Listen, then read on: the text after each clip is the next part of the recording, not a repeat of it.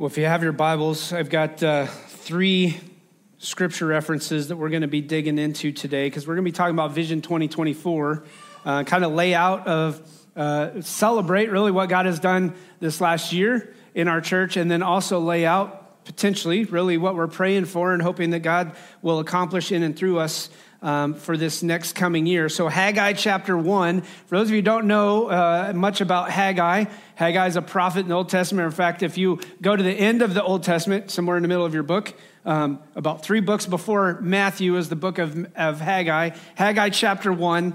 Then you can flip to Matthew 28 and then Acts chapter 2. Matthew 28 and Acts chapter 2. And we're going to reference these throughout. But uh, today we're calling it Vision 2024. In the past, I've, I've, done what's oftentimes called the state of the church. Um, I don't know, maybe you want to feel like the president with the State of the Union. I don't know what it is. Uh, but really to just explain uh, what's gone on uh, in our church over the last year and talk about really what we're praying and asking God for. Um, we believe that the, the, the vision that God has given the church is not a new vision, right? It's called the Great Commission right? There's nothing new or magical under it. It's not like, oh, this church has got it figured out and others don't. That's not what we're talking about. When we talk about Vision 2024, God gave the church one great commission, right? And that great commission is for all churches, regardless of denominations, to accomplish that great commission. Um, and so we're, we're not talking about anything new, but I do want to uh, unpack a little bit about what we believe or what we're praying for God to do in that. And Haggai, the book of Haggai, to give you an idea of what's going on, Haggai is about a vision that God had given the prophet Haggai over the rebuilding of the temple. Now, for those of you who don't understand what goes on in the book of Haggai, I want to anybody know where Ezra and Nehemiah are in the Old Testament? Okay, the book of Ezra and Nehemiah in the Hebrew Bible are actually one book uh, put together. One is about building the temple, and the other is about rebuilding the walls of the city of Jerusalem. Now, for those of you who don't realize what that means, back in uh, 586 BC, the city of Jerusalem was besieged by the Babylonian Empire and laid to waste. They destroyed the temple, broke down the walls. You had the, the nation that was carried off into captivity. Matter of fact, if you grew up in, in church, maybe you heard of uh, Daniel, the prophet Daniel, and you had Shadrach, Meshach, and Abednego, and those guys. They were all in Babylonian captivity. After 70 years in captivity, there is a vision that Ezra and Nehemiah begin to see, and Haggai the prophet goes to prophesy to the people who are going back, coming back out of exile from captivity to Babylon and showing up in Jerusalem. And so the prophet Haggai speaks to the people of Judah during that time. Now, Proverbs says it this way where there is no vision, the people are unrestrained. Or if your version might say, the people, where there is no vision, the people perish. But happy is he who keeps the law. So, vision has a lot to do with it. I believe that God has given his people, the church, a vision of what he desires to accomplish in them and through them in great ways. Matter of fact, Chuck Swindoll, a great pastor down in Texas, says it this way When I think of vision, I have in mind the ability to see above and beyond the majority. In other words, oftentimes we will fall into what would be called the status quo of vision in our lives if we don't rise above and beyond the majority. So I want to cover a couple things real quick. Great things to celebrate this last year. Our average weekly attendance was 88 over the past year. For those of you who don't realize or who are fairly new, that's been a slow and steady increase, um, and that's including kids. Let me clarify kids and, and workers back in the kids' ministry. So our average Sunday attendance has been about 72, which is right back to what we would say was our highs pre COVID. Our, before COVID, we were running in the highs would be in the 70s. Um, and so we've, we've seen God do some great things. God has brought people to our church over this past year. We have had kids baptized. Our high attendance was Easter of 145. This Christmas Eve, if you weren't able to join us, we had 134. Here's what I like to brag on. And this comes as a result of the faithful obedience of God's people sharing the gospel we baptized six people this last year. Now, you may say, well, six, that's not very many. But if you consider that our average uh, attendance was 80s, in the 80s, having six, that's 10% or just under 10%, which is a, a, a good portion. I would love to see that number higher, right? Who doesn't want to see people come to faith in Jesus Christ? We want to see our nation reach. We want to see our city reach with the gospel of Jesus Christ. We've had six baptisms. Last year we had 10. So over the last two years, we've had 16. We have 47 people volunteering across all of our teams kids, worship, safety, welcoming team, first time uh, or first impressions team, our finance team, and things like that. So, roughly, think about that, roughly half of our church or half of our regular attendance is serving in some way, shape, or form, which please hear me out on that. As a pastor, that is a love. I can't brag on that enough. I've grown up in church my whole entire life. Matter of fact, we jokingly say I was in church nine months before I was obviously born. Um, but I want you to know that oftentimes the average church has about 10 to 20% of people who serve. If we're running close to 50, that is a huge brag on you. All right? So I want you to know that. Many more great things are to come, though. I want you to know that. I believe that many more great things are to come as we increase our devotion to what God has called us to do. Seeing clearly is important, and vision is really determined by what you look through, right? I've used this in the past uh, in a different sermon, different idea. When I was in Texas, I got a ticket. And when I got a ticket, I could no longer drive the church van unless I took a driver safety course. And in the driver safety course, they asked for a volunteer who wanted to try on the drunk goggles. And I was like, ooh, ooh, ooh, let me, me, me, I'll do it. Right? So there's this class, I don't remember, there was probably 10 or 12 of us in there and they, they gave the drunk goggles, which, by the way, I decided one time when I was a youth pastor, I'm to buy those things and let the kids see what it's like. Don't try it because they're like $200 for a pair of drunk goggles. So, um, anyways, but I remember putting on the drunk goggles. The instructor brings me up to the, to the class. You put on these goggles, you can't see, and it's basically what would be a 0.08, which was at the time a, the, the, the legal limit. I believe it's still the legal limit, but I know some states in the past was 0.08, some was 0.10. But at the time in Texas, 0.08 was the legal limit. I put them on, and, and oh my gosh like I was like, this can't be that hard. I had the aisle right down the middle, right? And he's like, just walk this aisle. So I start to walk the aisle, and next thing I know, I'm like laying in another guy's lap basically across the chair because I couldn't walk straight. Right? And so you know what it's like to walk with impaired vision if you've ever walked in those. But at the same time, I can also tell you that if you have bad vision and you put on the proper glasses, what does it help you do? It helps you see clearly, right? So when I have the proper vision, I can begin to see exactly what God has. And I always want to sit by this. We should look at everything in life, everything that goes on in our society, in our culture, in my own life through the lens of Scripture. So I can look at it in this way that as if I'm looking at the world through the lens of Scripture. Why? So that I can see exactly what God intended from the get go when it comes to vision for my life for my family's life, for my ministry that I'm supposed to take part in or to serve in or to do within the church. And so vision has everything to do about it. I can see clearly, and it's important to see clearly based upon or determine what I look through.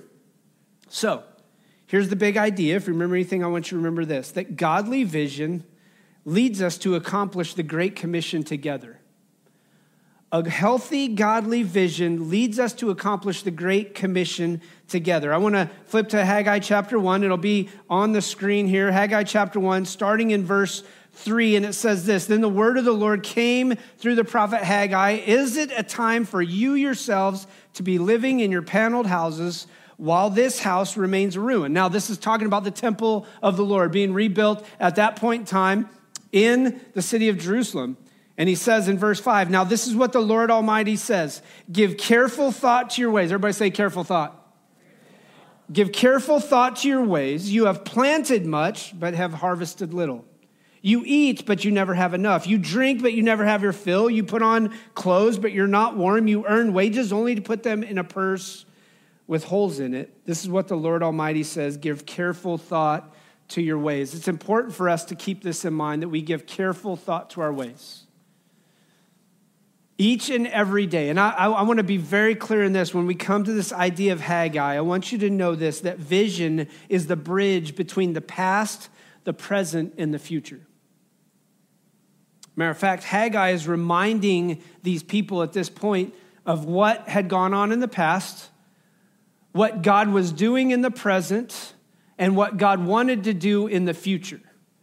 As you read Ezra Nehemiah and the book of Haggai together, you begin to see that God uses the past of the people of Israel to move them into the present, which is building the temple, so that they can move into the future of everything that God had planned and in store for them to reestablish the temple, to rebuild the walls, to reestablish the people or the nation of Israel as God's people. So it's important that vision is that bridge between the past, the present, and the future. I oftentimes think about like this I don't want to stay the same person, do I?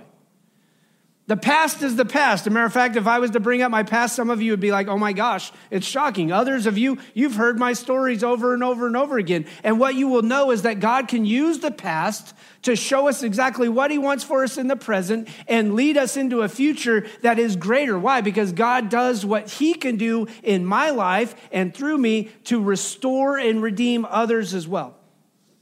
In Ezra chapter 4, as they're beginning to rebuild the walls of the temple, they run into some problems. And they're reminded of their past. And it says in Ezra chapter 4, verse 4 Then the people around them set out to discourage the people of Judah and make them afraid to go on building. Can I tell you something about the vision that God has for your life and the vision that God has for the church? You and I are the temple according to the New Testament that the Holy Spirit dwells inside of you. And the Holy Spirit dwells inside of me. And we are called to build the temple. And here's the struggle oftentimes in our lives is that we don't focus on the building of the temple, we focus on everything else. And so then Haggai's words come in. You have planted much, but you have harvested little. Why? Because you're not focusing on building the temple.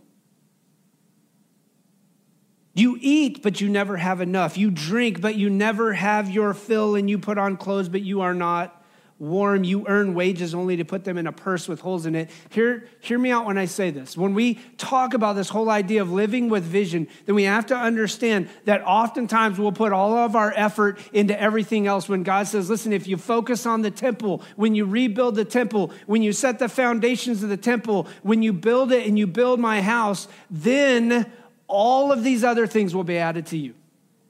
Right? Seek first the kingdom of God, and all these things will be added unto you. But here's the way most of us oftentimes, well, I got to worry about planting. And I got to worry about eating and drinking. And I got to worry about my wages. And I got to worry, but we don't live under a biblical perspective of what God's wanting to do. When I build the temple, then everything else is added to it. When I allow God to develop me and grow me and mature me, then everything else is added. I'm going to ask Chad Nixon to come up. For those of you who don't know, Chad, come on up, buddy.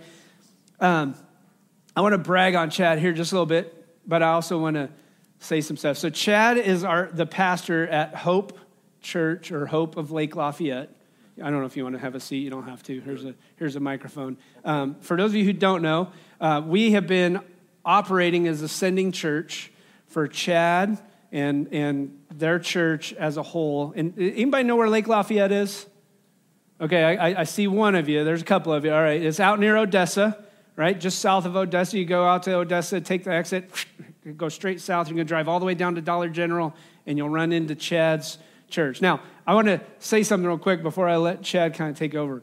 When I met Chad, I, met, I sat down with Chad and, and a guy named John Britton, our, the DOM at West Central Baptist Association.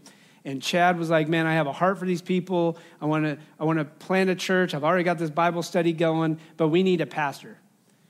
And I, like, like, I remember looking, and John Britton, the same thing. He's like, Brian, we need to find a pastor out here. And I was like, I know the pastor, bro. And he's like, What are you talking about? I was like, I know the pastor. He's like, No, we need a pastor. I'm like, Yeah, the pastor's Chad. And Chad's like, no, it's not. it's not me. I didn't, no way, I'm not doing that. I was like, man, Chad, I don't, I don't see anybody else going out there. You've got a heart, you live there. Man, you, I, I think God's calling you, right? That God had given you a vision to do something great. So tell us a little bit about that vision with Hope of Lake Lafayette. Okay. Well, if you're, if you're not familiar with Lake Lafayette, it's a rural community. Like he said, you go to Odessa and turn south and drive out in the country about five miles, and you'll find Lake Lafayette. Um, it's a very poor community. It started out as a lake, one of those lake resorts where you buy a lot and you can take your camper for the weekend, right? And then it went bankrupt and has just been there for years, bankrupt and broke. And about eight years ago, um, the community organized and voted to become a city. And so Lake Lafayette became a city.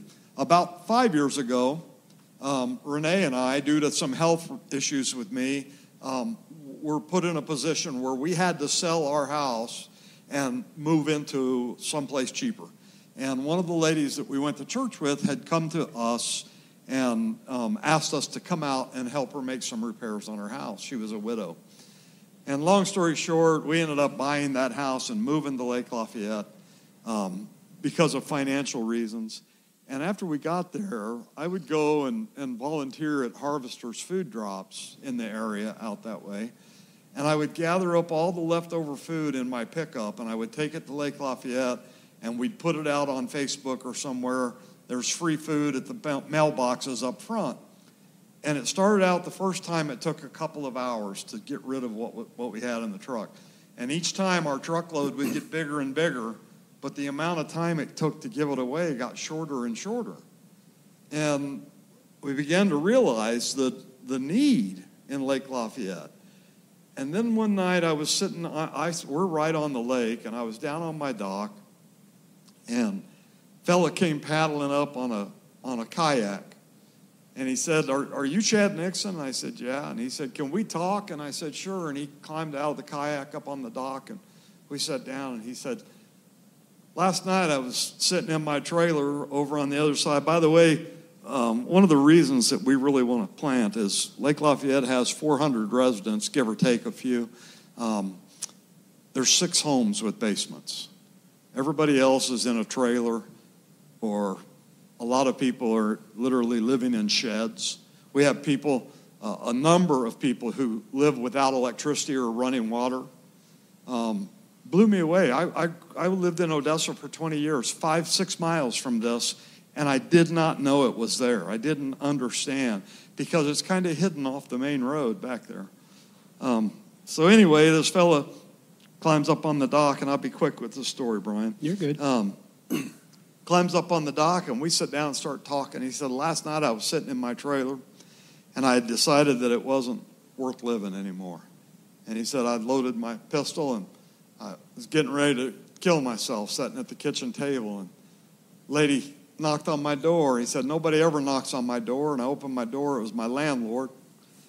And she said, I haven't seen you for a little bit, Chris. I, I was worried. And so he told her what was going on, and they talked. And she said, There's a guy that lives on the other side of the lake that I know he's a God guy. You need to go see this guy. and so when he paddled up and he asked, Are you Chad Nixon? I said, Yeah. Who are you? And he introduced himself, and I said, Do we know each other? And he said, No, but I heard you're a God guy.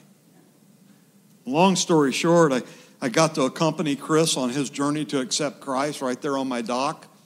Um, and that made me start thinking, you know, maybe it's not just food this community needs. Maybe this community needs some Jesus, right? And so we started as we would give away food, we started asking people, can we pray with you? And not once, not one time did anyone say no everybody had prayer requests for us. And then another ministry donated an old bus to us. And so we started running the food instead of having people come up to the mailboxes. We started running the bus through the community and delivering it. And God put a wonderful team of, of core team around me, people to help with that ministry. And from that ministry came Hope of Lake Lafayette. And Brian's right. In the beginning, I didn't want any part of being a pastor. if you'd asked me just four years ago, hey, you're going to be pastor in a church out at Lake Lafayette, I'd have said, no, no way. And when we started this, um, my mentor, David Howie, brother David Howie, who had just retired from one of the churches out by us, my home church, um, David came on board and he preached for the th- first three months. And I was happy being the outreach pastor, right? Doing the food ministry and stuff. And then one Sunday, David said to me, um, I'm not preaching next Sunday. And I said, Oh, okay, thanks. I'll, I'll find somebody. He said, Oh, you, you got somebody. And what do you mean? He said, It's time. oh, brother, I don't know. He said, your, your, your first message is ready. We've been through it a couple of times. And so I did agree and I started pastoring. And, and I guess the main part of that story, now we've got pastor. My brother Steve has come on board as one of our pastors as well, and uh, the rest of our core team. And the reason I tell that story is because I, I had vision for this church and vision for this community. And I knew in the back of my mind that that vision included me as a pastor of this church. But I ran from that calling. I tried to avoid that calling. I, I, I just, you know, I'm, I'm look, if, if you knew Brian's past, you might be shocked. But if you knew my past, you'd say, get off the stage and don't come back to this church, right? Um, and so I just didn't see me as a pastor. But um, I want to tell you guys, as you look at your 2024 vision, we're doing kind of the same thing obedience. Man, step through the door, respond when God calls you. We need help at Lake Lafayette. If you want to go work in a mission field, we're right down the road, and we'll welcome you anytime. Every Saturday is a work day when the guys come and, and work on the building. Um, we, we do meals multiple times a week. Food is a huge thing in our community. Look, like I just told you, we have people living in tents year round. We have people that, and not a lot, but if you get just outside our community, right behind us is an area called Holiday Lakes, another defunct thing, you know. Um, Holiday Lakes, there's 100, 150 families living back there, all travel trailers, not mobile homes, travel trailers. And I bet most of them are probably from the 60s at the newest. And Lake Lafayette is where those people dream of living. And so we've just, just started to reach into that community. Look, the things that we see are things that inner city churches see. Yeah. And we're out in the country, in the middle of nowhere. We've had experiences with children that were from broken homes, that had terrible things happening in their home. We've had exp- all kinds of stuff going on. Um, and we need help in the mission field. We need help going door to door. We need help um, preparing meals. We need help. Everything we do, we need help. We're still so early in the planting process that it's really a core team doing everything. We don't have a whole lot of people from the community coming in yet. Um, it's hard to to reach a community like that. Yeah. Um, but yeah. we've we've built trust in the community. We're recognized there now. They welcome us with open arms. We can go door to door. I don't know how many Steve could probably answer this. I don't know how many homes there are in Lake Lafayette, but we could go door to door and never once, never once in a community where drugs are rampant where addiction is crazy. Never once have we been turned away from a door. Never once have we had someone say, No, you can't pray for us. Get off my property. Never once. This community is starving for Jesus. They're starving for hope. It's hopeless out there. We think we know what hopeless means. Folks, come and, and ride with mm-hmm. me for a little while. I we were shocked when we moved there. Yeah.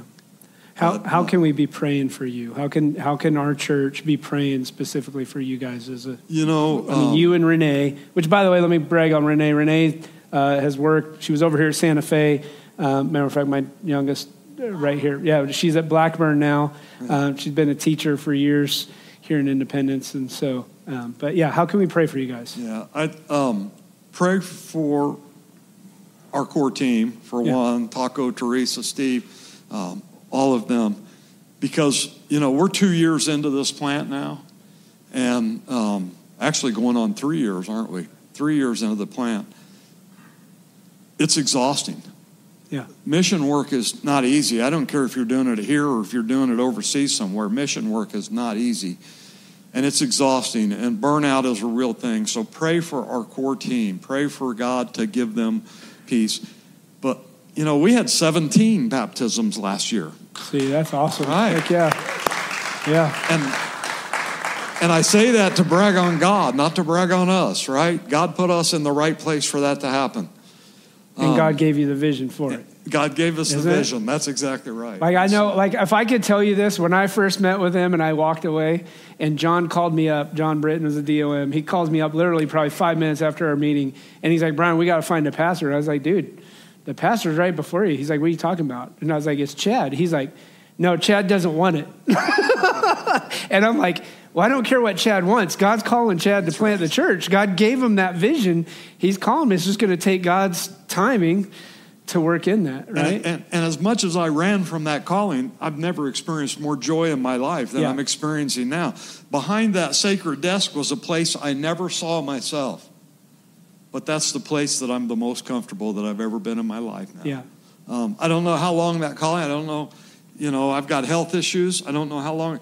Our, our dream pray for this. Our dream when we started this and, and the dream that God gave us, the vision that God gave us, was that we would build this place and be able to hand it off to the next generation debt free in a very, very short period of time. If you look at that row of people that came with me this morning, we're the young ones, okay? The core team, I, I don't know, our average age is probably 70 something right? I'm actually the youngest in our core team, and I have major health issues. But we're building this, and if you ever come and see what we're doing and you find out we're all broke old people, and when I say that, I mean it two ways. We're physically broken, and we're financially broke. And God has provided for this. We're, we're getting close to finishing our buildings right now. I mean, we're doing sheetrock, mudding, and taping, and and all that kind of stuff. So yeah. um, pray for physical strength yeah. um, for us. Let me do this. Let me pray with you. Okay. And pray for you. Church, would you commit to pray over this next year, couple years for Chad, for the Hope, Lake, Hope of Lake Lafayette? Father, we pray for Chad and Renee. God, we thank you for the vision you placed on his heart. God, knowing that the harvest is plentiful, but the workers are few. And God, we thank you for the great work that we've seen out there. We thank you for the faithfulness and the commitment uh, to reach a broken community, a community that's full of broken families, and drug addiction, with poverty and things like that. And God, we pray that you just continue to redeem and restore those individuals. God, that you would use Chad and Renee, Teresa and Taco, Steve, and the rest of their core group to continue to see the gospel propel forward, to see hearts changed. And Lord, we do pray. We pray for more workers in the harvest because we know that the harvest is plentiful, but the workers are few. It's in Jesus' name I pray. Amen. Amen. Thank you, guys. Thank, Thank everybody. Thank you. Thank you. Thank you. Yeah. Hey, uh, you know, as, as, you, as we kind of run into this, I want you to think about um, this statement A man without a vision is a man without a future. A man without a future will always return to his past. And the beauty of the vision that God gives us is God gives us a vision so that we don't return to the past, but we walk into the future with Him. That's the promise, that's the hope. I want you to see this. Number two, vision reveals our destination right? That God reveals that to us in Matthew chapter 28 when we look at that consistently. As you read scripture and know in Matthew 28, verses 18 through 20, then Jesus came to them and said, All authority in heaven and on earth has been given to me. Therefore, go and make disciples of all nations. So, reveal or vision reveals our destination. See, Jesus left us this great commission, and sadly, many in the church take it as a great suggestion. Or respond with a great omission. Oh, he didn't mean me. He surely didn't mean the whole church. He, that's, that's for pastors, that's for apostles, that's for the prophets and evangelists and teachers. But the reality is that God gave it to the whole church, and that's our destination. We want to be a church that is all about making disciples, right? And discipleship is more than just sitting in a class. Discipleship is taking it upon yourself to grow in the, in the word on your own, but it's also growing with other believers together. Making disciples within our church family that's going to lead us to make disciples everywhere we go. And so, my question to you would be this In where or in what way does God want to grow you to become a greater disciple for Him? How do you grow? How do you continue to grow? What can you do? What's the next step you can take? And please hear me out when I say this. I believe that everybody has a next step. I don't care if you've been a believer for 50 years or a believer for five minutes. You have a next step to take. And one of the things that I believe that God wants us to do, I would love to see 20 people this year. I'm praying for this, that 20 people will take the next step to become developed, to become discipled, and to lead the next generation into becoming disciples and leaders. That's our destination, to go and make disciples. That's literally what he lays it out. Therefore, go and make disciples of all nations, not just some. You know, I think about Chad and at Lake Lafayette. I can think about some churches right now. Like, I operate and I'm working with ethnic people groups within the Kansas City area now. Do you realize that we have a prayer and a desire to have an Afghan church started? There are now probably around 1,200 Afghan refugees who have been brought here since the, the, the withdrawal when everything happened 1,200 Afghan refugees in the Kansas City area. We're praying that a gospel centered church would be founded through them. Do you realize that our Somali population is through the roof? Matter of fact, somebody tell me anybody drive down 24 Highway, Independence Avenue into Kansas City, or do y'all avoid it? Because most people will get to 435 and they go south or north. They're like, I ain't going any farther. I want to challenge you to drive down this week. Drive Independence Avenue from 435 into downtown. Do you know that there are Somali clothing stores, Somali restaurants? Matter of fact, I go down there quite a bit. I'll eat the Somali restaurant. I got to know the Afghan market. Uh, the kid who's been here, he's been here uh, for the last eight years, uh, grew up in Kabul. I was like, man, we're having conversations with this kid whose dad owns the store, eat food at the Afghan market, eat food at the Somali market, go down to the Vietnamese restaurant right down the road. There's a six block area right there in northeast Kansas City where 54 nationalities are represented. 54. Right here in the city. Matter of fact, as far as it is from this church, it's like eight miles. Like, that's not very far.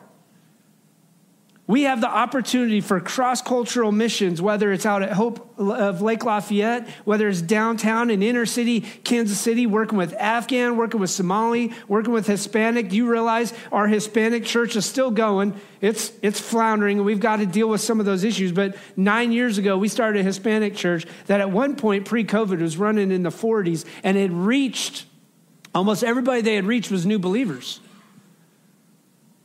Those are the opportunities that God says, and vision requires obedience. And so I want to be very clear that I believe that God gives us a clear vision so that we know where we stand and what to stand for. Because if we don't have a vision, unless we stand for something, we're going to fall for anything under the sun. And that's what we see. So, our goal this year we want to see people on cross cultural missions. It may be here in Kansas City, it may be in Montana, it may be at Hope Lake Lafayette, but our goal is to see 50 people this year take the next step in cross cultural missions. Our goal this year is to pray for and pursue seeing 10 people baptized in 2024. Our goal this year is to carry the gospel to every home in the 64055 zip code. For those of you who don't know, we've already started. We've hit 2,000 homes. Do you know how many homes are in the 64055 zip code? Yeah, I found out 16,029. Yeah. Matter of fact, I've already started calling some pastors in some of the other areas of the city. And I said, hey, listen, we've got all the supplies through Saturate USA. We're going to go door to door across 64055, sharing the gospel with people. Now, listen, one of those things we did a couple weeks ago, right before Christmas, Nobody answers the door in our neighborhoods. We've gone door to door like five to seven times, I can't remember. And of those times we've gone door to door, we've had five people answer the door. So when we say door to door, it really isn't door to door. Because the odds of you having a conversation, most people aren't opening their door. But we're going door to door. We give them a Jesus video, we give them a gospel track, we give them information on the church, and we're partnering across churches. I've already contacted a couple pastors in our area because we want to see the gospel in all of the homes in 64055. Now, lest you think that's a small area, I want you to know that when I requested all this information, 64055 goes from here to 291, all the way south of 40 Highway. And a matter of fact, it goes east of 291, south of 40 Highway over there by Hidden Valley Park. Had no clue when I requested all the homes for 64055. so I got a little am, uh, uh, rambunctious or ambitious, but our goal as a church, together with some other churches, we're going to partner to see the gospel in every home in 64055 this year. The only way the corporate body of Christ will fulfill the mission of Christ, and what God has given us is to have a fulfillment vision of partnering together in this. When he says to go and make disciples of all nations, he's talking about that. The role of the church is to carry that out. And so I want you to know this that vision reveals our destination, vision requires obedience which is exactly what he's called us to do. And then the last thing is this that vision demands devotion. If you have your Bibles, turn to Acts chapter 2 real quick, and I'm going to wrap up with this. In Acts chapter 2, verse 42, it says this They devoted themselves, everybody say devoted, devoted themselves to the apostles' teaching, to the fellowship, and to the breaking of bread and to prayer. I think those are four main things that were fulfilled in the early church. Four things that the early church focused on. I don't I want you to notice this very clearly. It doesn't say programs, does it? It doesn't say busyness and committees. It doesn't say teams, but it does say they devoted themselves to what? Apostles' teachings. The Word of God. They devoted themselves to the Word of God. They devoted themselves to each other in fellowship. In other words, to develop relationships with other believers within the body of Christ. Matter of fact, as we go into this year, our goal is to, to, to create some opportunities for you to get together and fellowship with other people outside even church programs. This year, we're going to have things called Dinner for Eight. Matter of fact, we're going to look for host homes. People who will say, I'll host a dinner for eight. You don't have to provide all the meal. Everybody's going to bring something. But dinners for eight are when you and I will sign up for these things. We'll have a host home. Eight people will eat together at a house to fellowship together, to break bread together, and to pray together for each other. That's it. You get to know each other through that. You're gonna, you may say, wow, you're asking me to step out my comfort zone because I am an introvert. Yes, the Bible doesn't say introverts are excluded, does it? Like, I get it. All of us have introverts, extrovert personalities. I get it. I'm asking you to take the next step to be devoted, to grow together with other people within the body of Christ. Why? Because you need it. Fellowship breaking of bread, and prayer together. They devoted together to study God's word. Listen, we study it on Sunday mornings. I want to encourage you. You can get involved in a life group. Sunday morning, we have our Believe class right now. I would love to see it go back to where we had multiple classes on Sunday morning, but that's dependent upon you showing up. If we have five people teaching classes and there are only four people showing up, it's kind of stupid, isn't it? Right? It's kind of a waste. But if we have people showing up, then we're going to continue to expand and grow. When we grow together in God's word, devoted. What do you think about that? Devotion. Like yesterday, I got to watch the Wyoming Cowboys win their bowl game. For those of you who aren't from Wyoming, you don't understand this, right? But Wyoming is a small state. Matter of fact, you guys realize Wyoming has less than 500,000 people, right? In the whole state. Yeah. Yeah, everybody's like, what? And everybody, when they would come to me, they go, convince me to move to Wyoming. And here's exactly what I'd say don't. We don't want you there. everybody's like, well, that's rude. I'm like, no, because if you come there, you screw it up. All right. Now, now I've changed my attitude toward that, but I want you to also know this. I got to watch my, my Wyoming Cowboys win their bowl game yesterday, and their coach retired. He's announced his retirement. Yesterday was his last game, and he went out on a win. And he talked about the devotion. And we could think about that in light of the Chiefs or the Royals, or, well, maybe, the, maybe not the Royals, I don't know. But devotion is an extra effort It is doing what you can to the fullest extent to be devoted to it, to commit to it, to grow in it. And it says that they were devoted. They devoted themselves as a body to these things the apostles' teaching, to fellowship, to breaking of bread, and to prayer. So we got dinner with eight, or dinner for eight. We're going to have uh, a number of things throughout the year to do that. But I want us to understand this that in order to accomplish everything God talks about, godly vision leads us to accomplish the Great Commission together, that we have to understand that godly vision demands devotion. It demands a commitment. It demands a, a an above board, a, a, a more than just that's enough.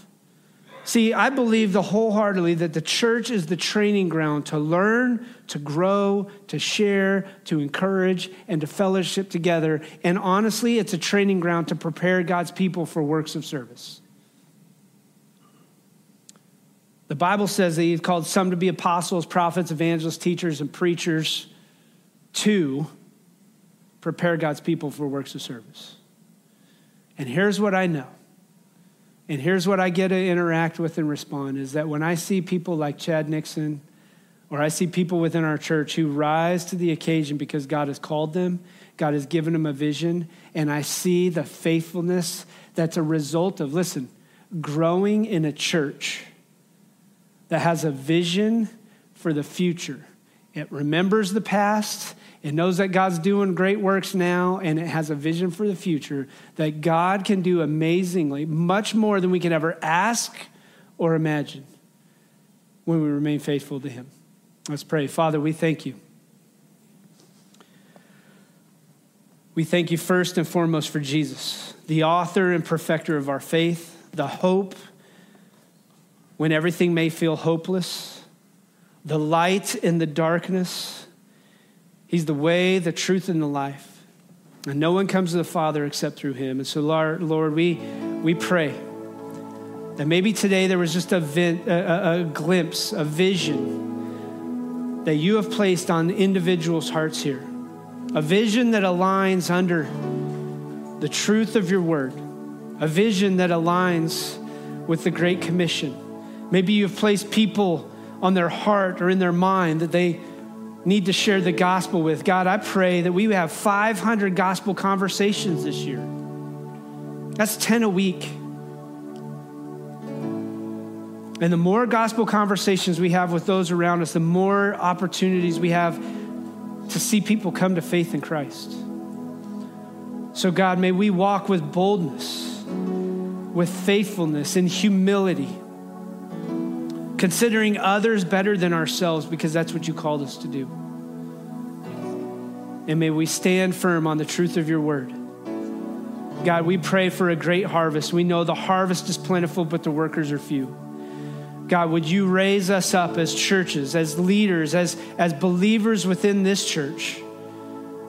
God, calling out those who maybe are carrying an extra burden or a weight right now because you have placed upon their heart